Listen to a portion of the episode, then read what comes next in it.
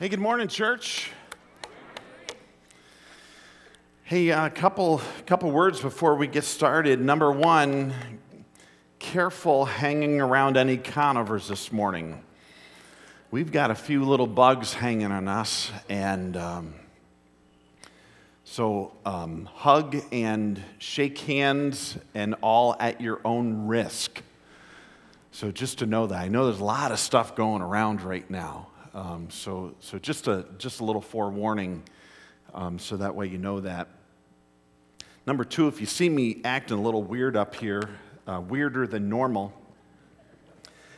I put my shirt on this morning and I tweaked a muscle in my back. Oh man, I, I don't know what is. I know what's wrong with me is I'm one year from 50. That's what's wrong with me.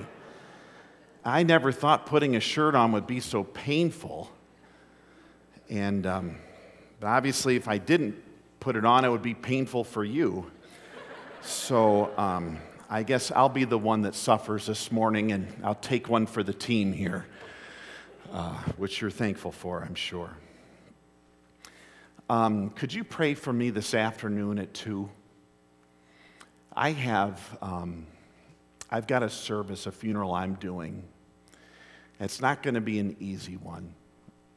And I'm helping a family lay their 22 year old daughter to rest who took her own life this week.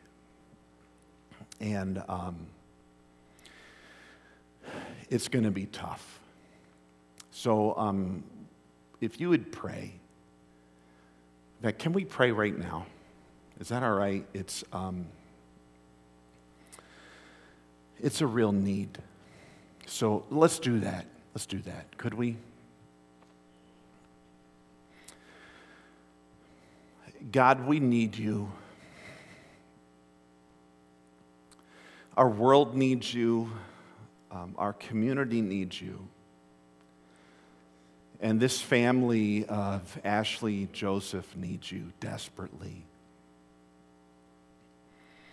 whose uh, world has radically changed this week and they just ache.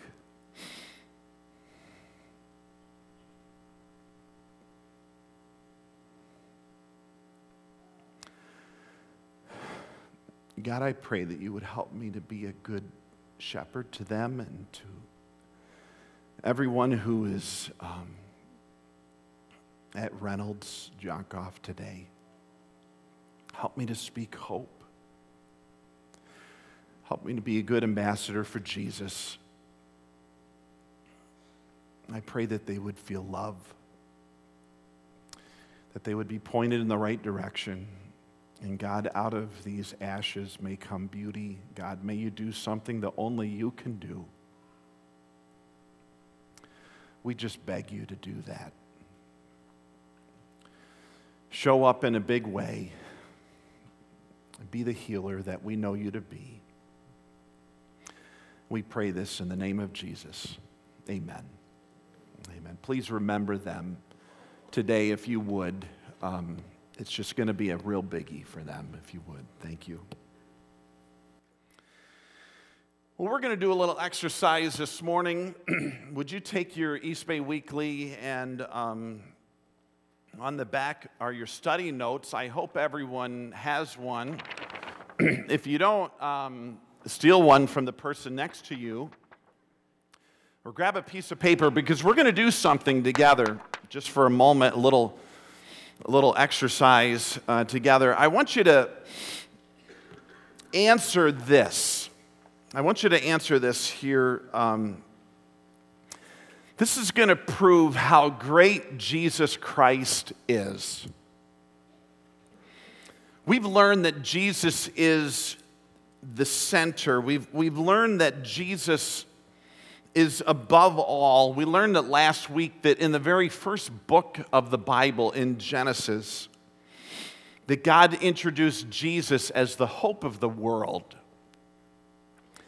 He's the one who would come through the woman to save us, to rescue us. He's the good news that everyone would be looking for. He's the one who the scriptures were talked about, who prophecy was about. And so we went through this in our, in our staff meeting a few weeks ago. Um, the primary understanding of Jesus Christ is He's the center. We want to do this little, little exercise together. So I want you to think about something. So on your East Bay Weekly, I want you to answer this. You see on there it says, Jesus is my. Jesus is my. And I want you to think of three things. I want you to think of three things to fill in there. Just, He is my, and I'm not going to give you an answer right now. I want you to think of three personal things. He is my. Think of three things. Don't take too long, because I, I do still have more message to preach beyond this. Jesus is my I want three things. Fill them in, put three things there. And then um, just a few weeks ago, our staff met and we, we answered this question together. We just did some popcorn stuff back and forth and we came up with a whole bunch of answers. And so here's what we're going to do. When you get your three things down, you got your three things down yet? Okay. I heard one person does. Okay, let's see if the rest of you, uh, 499, do. Okay, 498. Um, our staff went through a whole bunch of these. And so we're going to do something together. I've never tried this before. Um, so you got your three things. I'm, I'm going to I'm going to give you the answers from our staff. And if our answer connects with one of your three things, I want you to stand and stay standing, okay? Is that all right? We do that? Can we do that? Okay, here we go.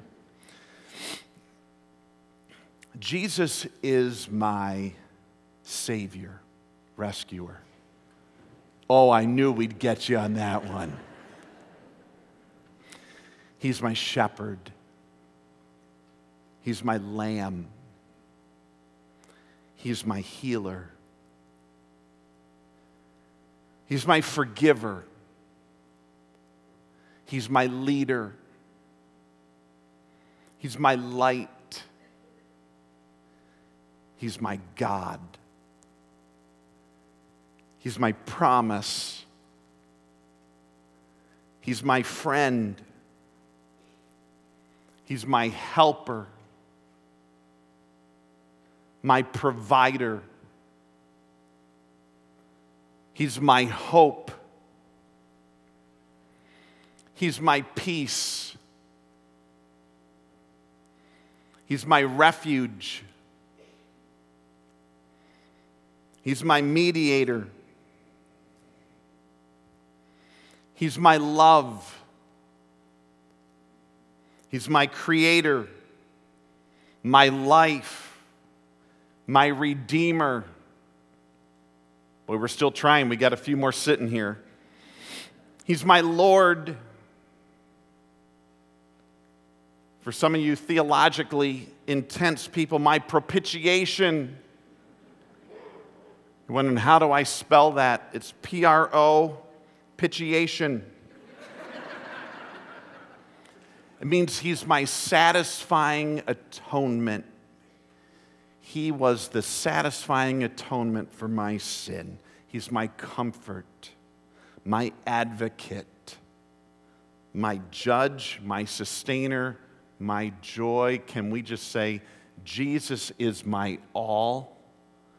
He's everything, isn't he? This is, this is Jesus is the center, folks. He's everything. Everything that we need.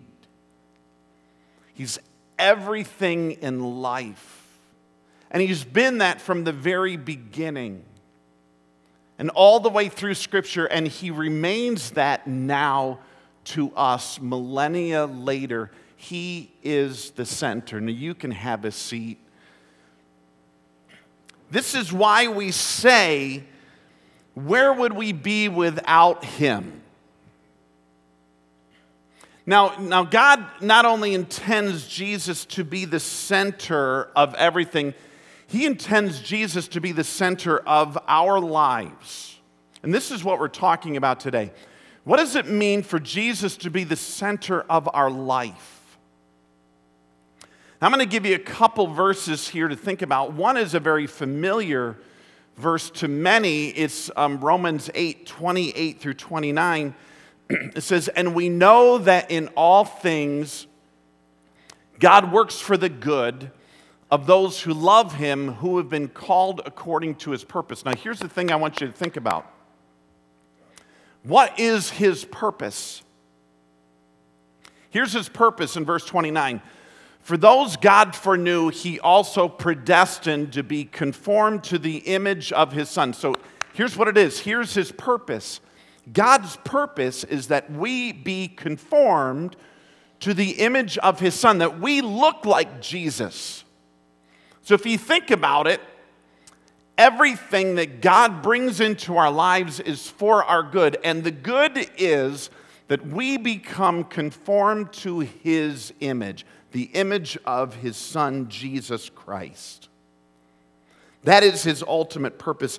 God sent Jesus to the cross to be our forgiver and leader and to change us to look like Jesus. He didn't die on the cross merely to make us church attenders.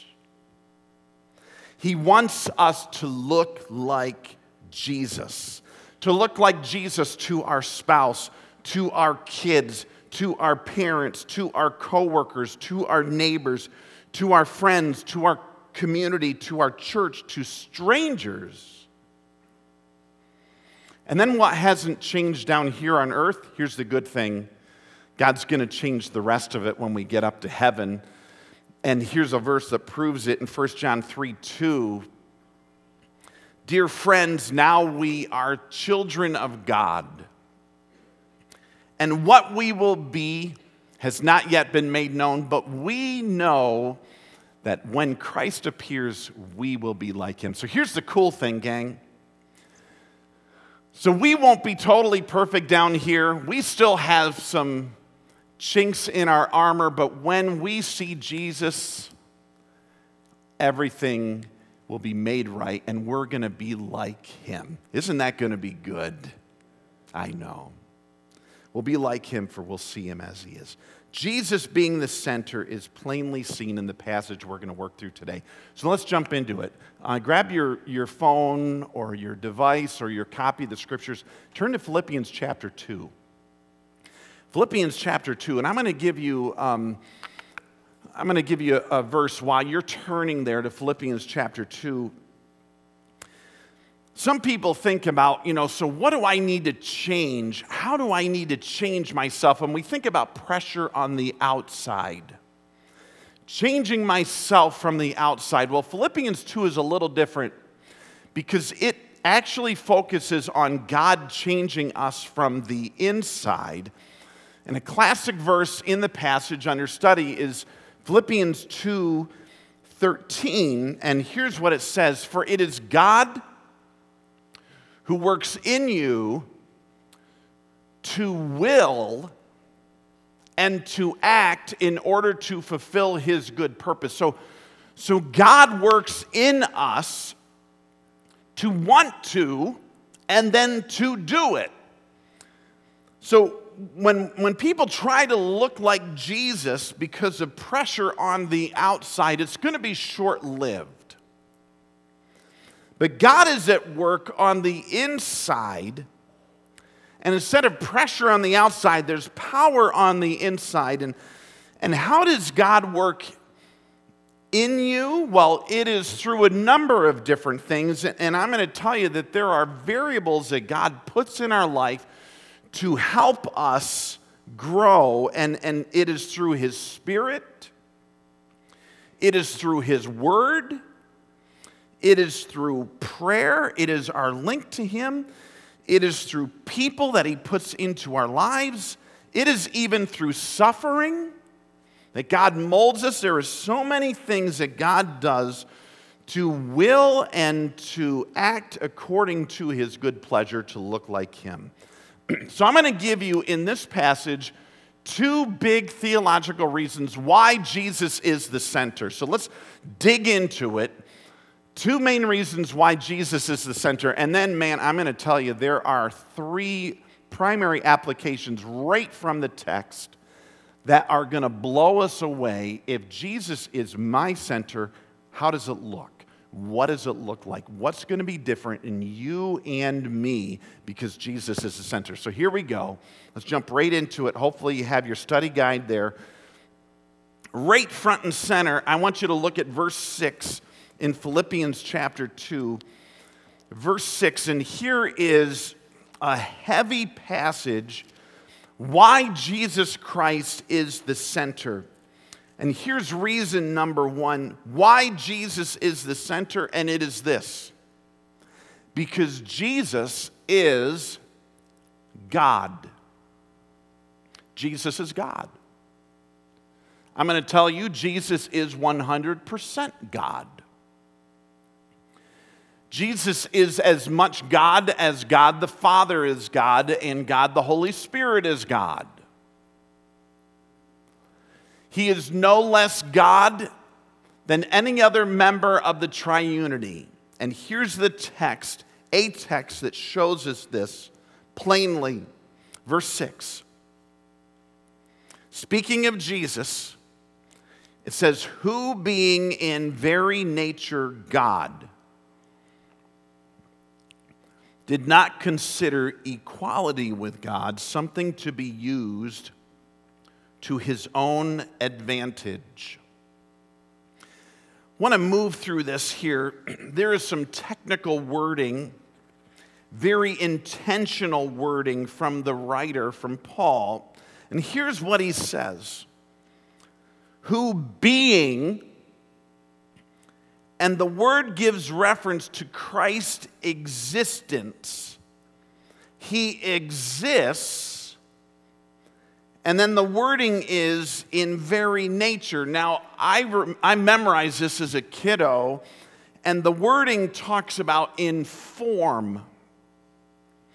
In his form, and today we think of a form kind of as a shell, kind of as an outer coating, that there can be a, um, a form, sometimes a drawing around something, a form, a mold into which you pour something. Well, the text here isn't talking about a shell or just an outer coating.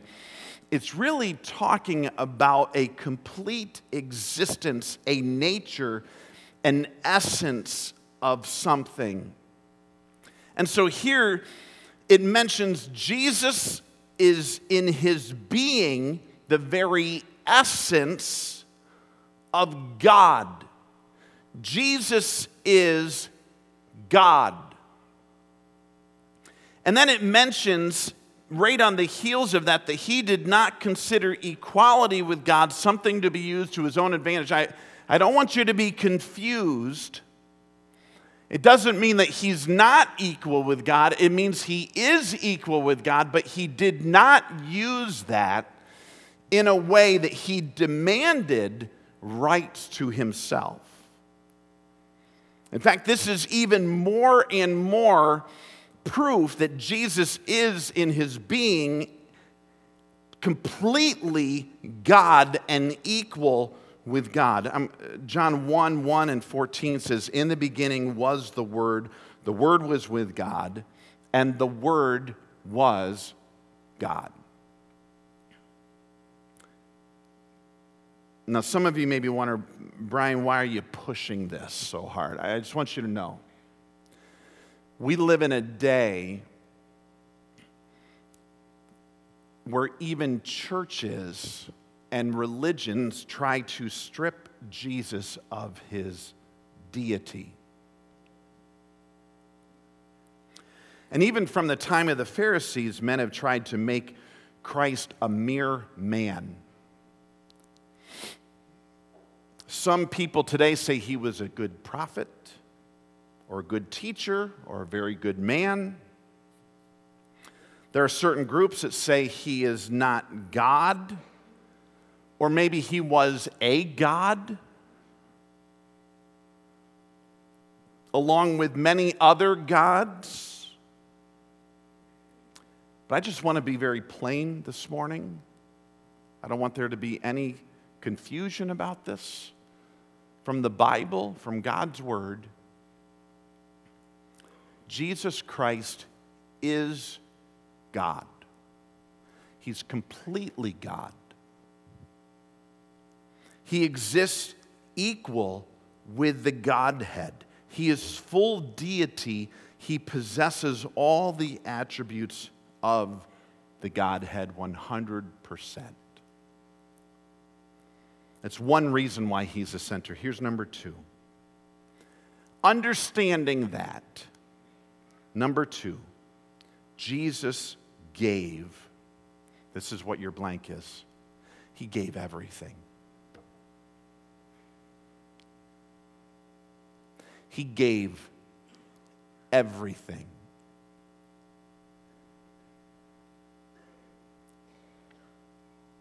Now, I'm going to give you a number of things that the text mentions.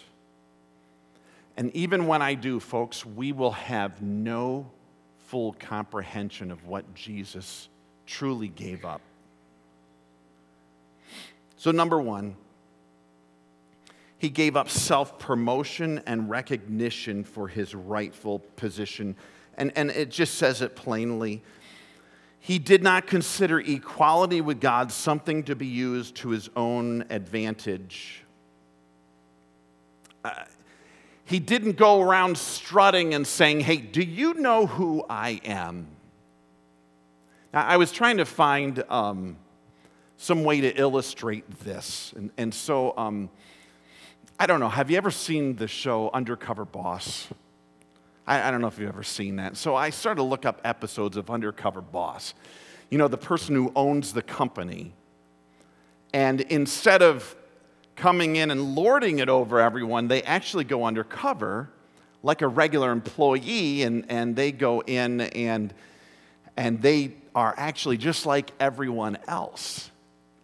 But they're actually spying on everyone to see how well they're doing their job. And then at the end, they give out special things to employees that did a really good job. Well, as I was looking at that, I found a video of one kid who worked at a Taco Bell in the drive through, and his dad owned the Taco Bell. And so, because his dad owned the Taco Bell, he really felt he could do whatever he wanted. So, people were coming through, and he was, he was being a jerk. He was just being mean to people. And this one, this one couple came around and they decided they were going to videotape the whole thing. So they had their phone up and they were videotaping this kid's attitude. And this kid just came right out and he said, Oh, yeah? Well, I can do whatever I want. You know why? My dad owns the place, and there's nothing you can do about it. Well, they videotaped the whole thing and they gave the videotape to dad. And the cool thing was, so I got to watch it a little bit later, it mentioned update. This kid found out his dad not only owns a place, but he can fire his son. You know, some people cop an attitude.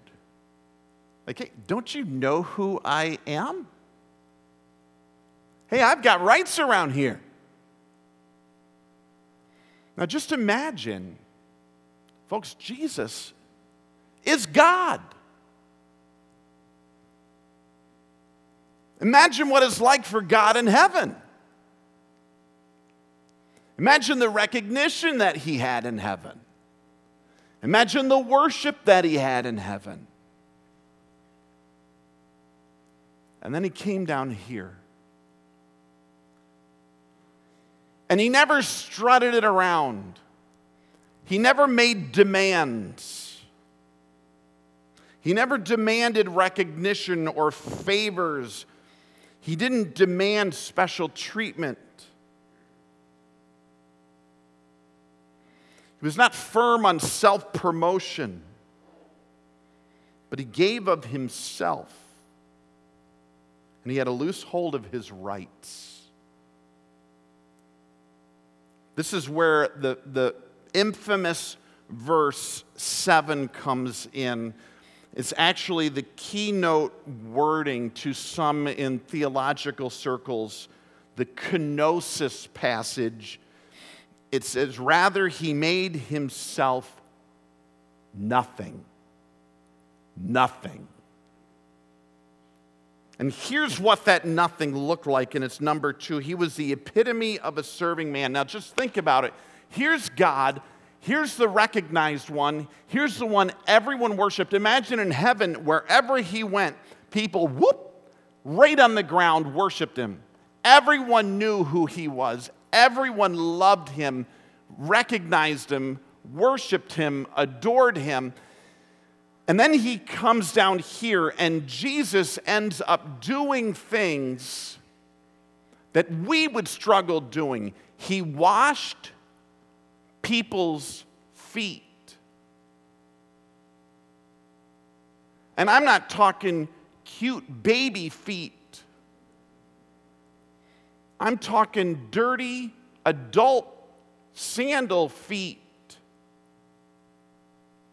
of men.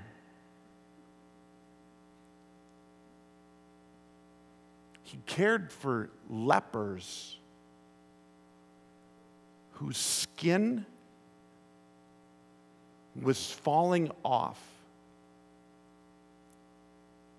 He took in cripples and blind people that everyone else was doing away with, and he cared for them, and he, he put mud and spit and put it on their eyes and, and healed them. He helped the sick came to the aid of an adulterous woman. He gave stability to the insane or even the demon possessed. And just think about this this is the king, the creator of the universe, Jesus. He was just not full of himself, but rather he stripped himself of the insignia of majesty and he he was a serving man. He was a servant. And then the third thing, he was completely human with all of our limitations. Now, just, I know that this doesn't resonate because we're used to our limitations. We're used to it all. And, and when you think about our limitations, um, some of them are even cute when we think of a baby. You know, how cute to be able to hold a baby or a nursing baby, but think about God in heaven, limitless. He didn't come to earth as an adult. He came to earth, we just remembered this at Christmas. He came to earth as, as, a, as a baby, as a nursing infant. One theologian calls him deity in diapers. That's God. You realize God before Christmas never had a bodily function at all? He was never hungry, never thirsty, never sleepy, never hurt. Didn't have a sore back when he put his shirt on? There was no limitation in any way. And he took on all of this, he embraced it. And Colossians 2 9 just pulls it all together, says, For in him, in Christ, dwells all the fullness of the Godhead bodily. John 1:14, the word Jesus became flesh. Think about it. He dwelt among us, and we saw his glory. The glory is of the only begotten of the Father, full of grace and truth. That's Jesus. And here's the fourth thing to think about that the text mentions He willingly embraced torture and death for us. This is what Jesus did. Verse 8 And being found in appearance as a man, he humbled himself, became obedient to death, even death on a cross. And this was a willing action of, his, of himself. And before this, everything obeyed Jesus. Even think about it, this how the world was formed. He even spoke to the waves and they obeyed him. He spoke to Lazarus, come forth, and Lazarus came forth out of the grave. The demons came out of the maniac in the cemetery. And then you think about this Jesus, whom everything obeyed, and he says, You know what? I'm going to obey the will of the Father, and I'm just, I'm going to give myself up and obey the plan of the Godhead to die for our sin. And that's exactly what Jesus did. He willingly embraced torture and death for us. This is why Jesus is the center, folks, because he's God, because he humbled himself and gave all of this up for us. And then God says, you know what? that is why you, Jesus, have the center place. God gave Jesus the center place. And so look at it, verses 9, 10, and 11. God gave Jesus the center position, verse 9. God gave him the highest place. There's no one above you, Jesus. No one above you. No one is higher. He gave him the center recognition, verse 9. You have the name that is above every name. Is there anyone greater, folks? There's no one higher. There's no name that is greater. There's no one recognized globally more than Jesus Christ. And He's the center of worship eternally. That at the name of Jesus, every knee will bow in heaven and on earth and under the earth, and every tongue will acknowledge that Jesus is Lord to the glory of God the Father. He will be worshiped forever and ever and ever. Unbelievers will not have a choice. Everyone will acknowledge the lordship of Jesus Christ. He is the center of everything. And we could end the lesson here. No amens, please. We know He's the center. But here's my question What does it mean for Him to be my center? That's what we're going to answer. What does it mean if He's the center of my life? Now, we just went through New Year's resolutions, and I don't want to take over your New Year's resolution. If you have a really good one, great put this one to it. Jesus needs to be my center. And I want to show you three commands from the text based upon this that set up how Jesus can be our center. Based upon what we understand from here, there are three primary participles, there are three action items on the one on the front side of this and two on the back side of it that discuss how we can show Jesus is the center. So here, here they are. What does it look like if Jesus is the center of my life? Here they are. Number one, oh, this is good. You sitting down for this one? This one's really good. Look at verse 3. Here's what's leading up to this theological treatise. Verse 3 Do nothing out of selfish ambition or vain conceit. Rather, in humility, value others above yourselves, not looking to your own interests, but each of you to the interests of the others. In your relationships with one another, have the same mindset of Christ Jesus. And then he goes right into it. This is connected. And so here's the very first if Jesus is our center, Here's what it looks like. Number one, I am third. I'm third. You might be wondering, what, what do you mean by that, Brian? What do you mean by I'm third? Well, here's what it is first is God, first is Jesus, second is guess who? Others.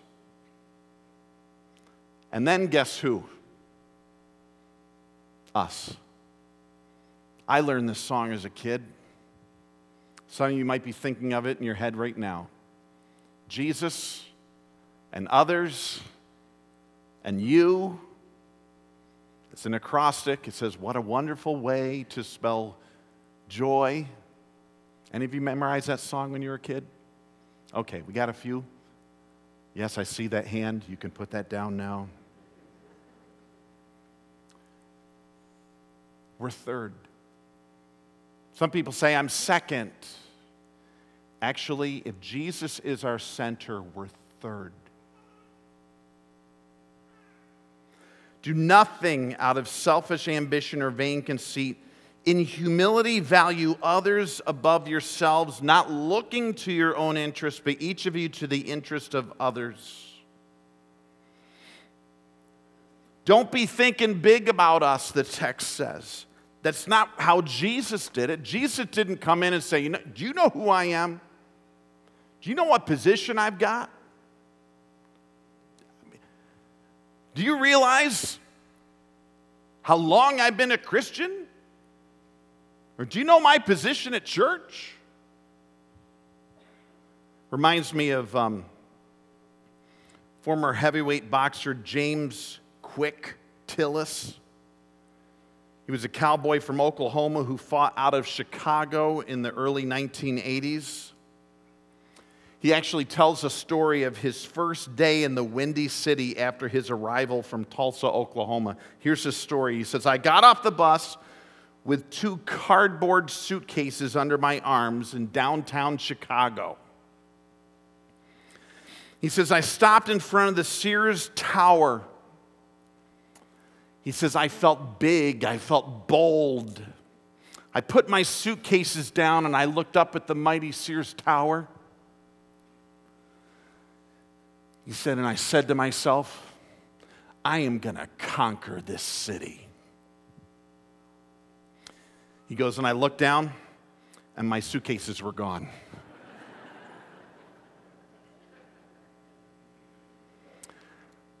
Don't think highly of ourselves. If Jesus, who is God, who there's no one greater, thought of everyone else. To have Jesus as my center, he says, think Jesus, then others, then you. When Jesus is at the center, I value others before me. It's what Jesus did. This shouldn't be a surprise because Jesus said, If anyone will come after me, he must first deny himself, take up his cross daily, and follow me. Not a big surprise. And when it comes to our ministry, when it comes to our lives, what a tremendous, compelling trait to say, you know what? It's others. It's others. It's others. I love Jesus. I love others. I'm not as concerned about me. That's when Jesus is the center. That's when it looks like this. Here's number two this is connected right to it because when we get through the theological treatise, notice the connective verb um, or the connective word in verse 12. Therefore, my dear friends, as you have always obeyed, not only in my presence, but now much more in my absence. Then he says this phrase that has baffled some people. Continue to work out your salvation with fear and trembling. I just want to make it plain. He says, continue to work out your salvation, not work for your salvation. You do see the difference there.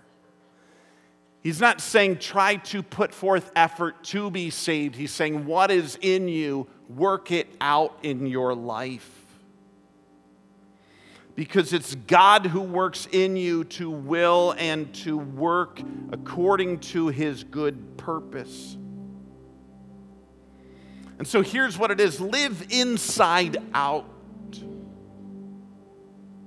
Live inside out if Jesus is my center, not only am I third, but man, do I want people to see I have a life dedicated in obedience to Him. Like, God, I'm not living for me. I don't call my shots. Jesus, you call the shots for me. I'm not my own boss. You are my forgiver, you are my leader. You run my life. And so, here we are. We live inside out. We work out our salvation. God who works in us, it is seen on the outside. It should be no surprise because God says, Jesus says, if you love me, keep my commandments. Keep my commandments. Jesus is the center of my life. I'm third. I'm third. I live inside out. Here's the last one. This is the tough one. Everyone's toes out. I'm just about to stomp all over them, and I've stepped all on mine. You ready? Verse 14. You probably saw it coming. You're probably saying, Oh, please don't go there, Brian. I'm going there. Do everything without grumbling or arguing, so that you may become blameless and pure, children of God without fault in a warped and crooked generation. Here's the third commanding participle it's a toughie. Ban complaining.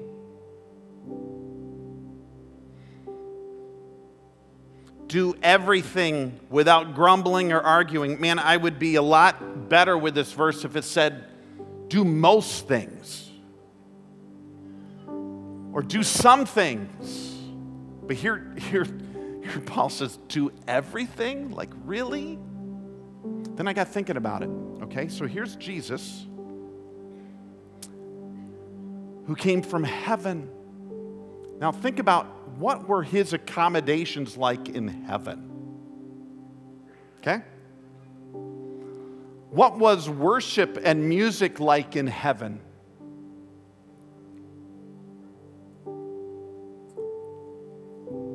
What was life like in heaven? How were relationships like in heaven? And then he comes down here. And what was life like down here? What were relationships like down here? What were his accommodations like down here?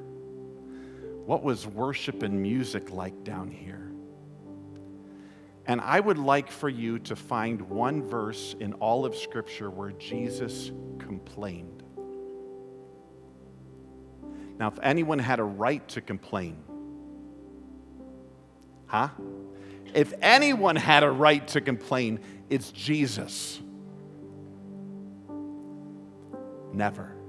And in fact, even when he went to the cross, folks, even when he died on the cross for our sin, the words are plain in 1 Peter 2 22 and 23. It says, He committed no sin, no deceit was found in his mouth. When they hurled insults at him, he didn't retaliate when he suffered, he made no threats. Are you kidding me? No complaints, even when he was being tortured?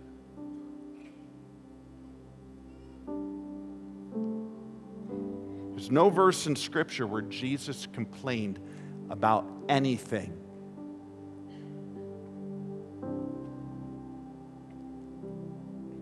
I'm here to tell you being like Christ isn't a natural thing, it's a supernatural thing. And that's why, verse 13, we need God to work in us. We need to be open to all He's doing. We need His Spirit, His Word, His people. We need everything He has to help conform us to the image of His Son because, folks, we need Christ as our center. Amen. Jesus needs to be my center. Would you say it? Jesus needs to be my he needs to be my center. That's our destiny. It's our destiny. And there's three ways we can do it with his help. I'm third. Live inside out, obey. Ban complaining. Ban it.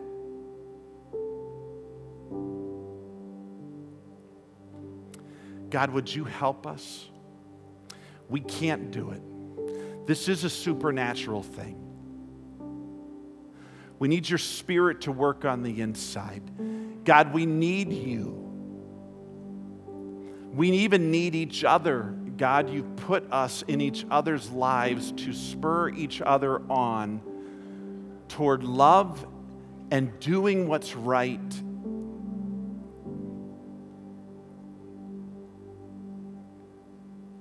And God, would you put it in our hearts and each other's hearts to live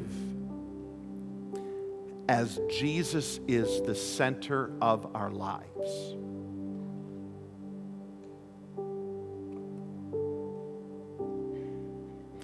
Would you stand with me for a moment with your eyes closed? I just want you to think about it and do business with God and even pray in your heart right now. Is Jesus truly the center? And it starts with believing that He died on the cross for you. He is God and He gave His life on the cross to bear the penalty that we deserve for our sin. That's where it starts. And then it continues with looking like Him. And today, those three areas do some fit with you? I'm third, live inside out, ban complaining. Do some fit with you? And if so, would you take a moment and talk to God personally? God, this is me. Does he need to be your center more in those areas? Would you talk to him? I'm going to give you a moment of silence. Talk to God right now. Relay these things, make them a resolution in your heart. This is where you need to be. Talk to him, would you?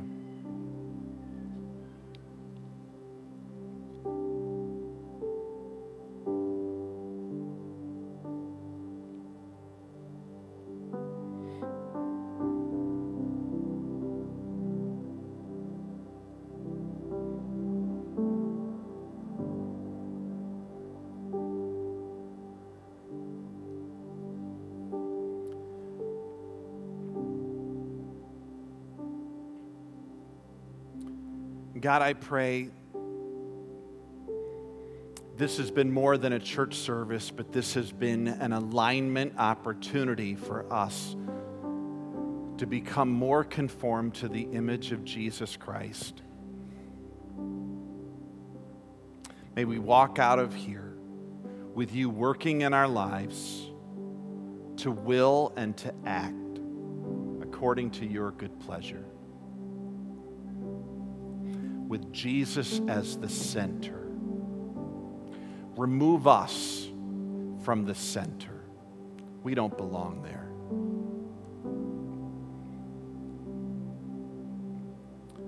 And all of you space said,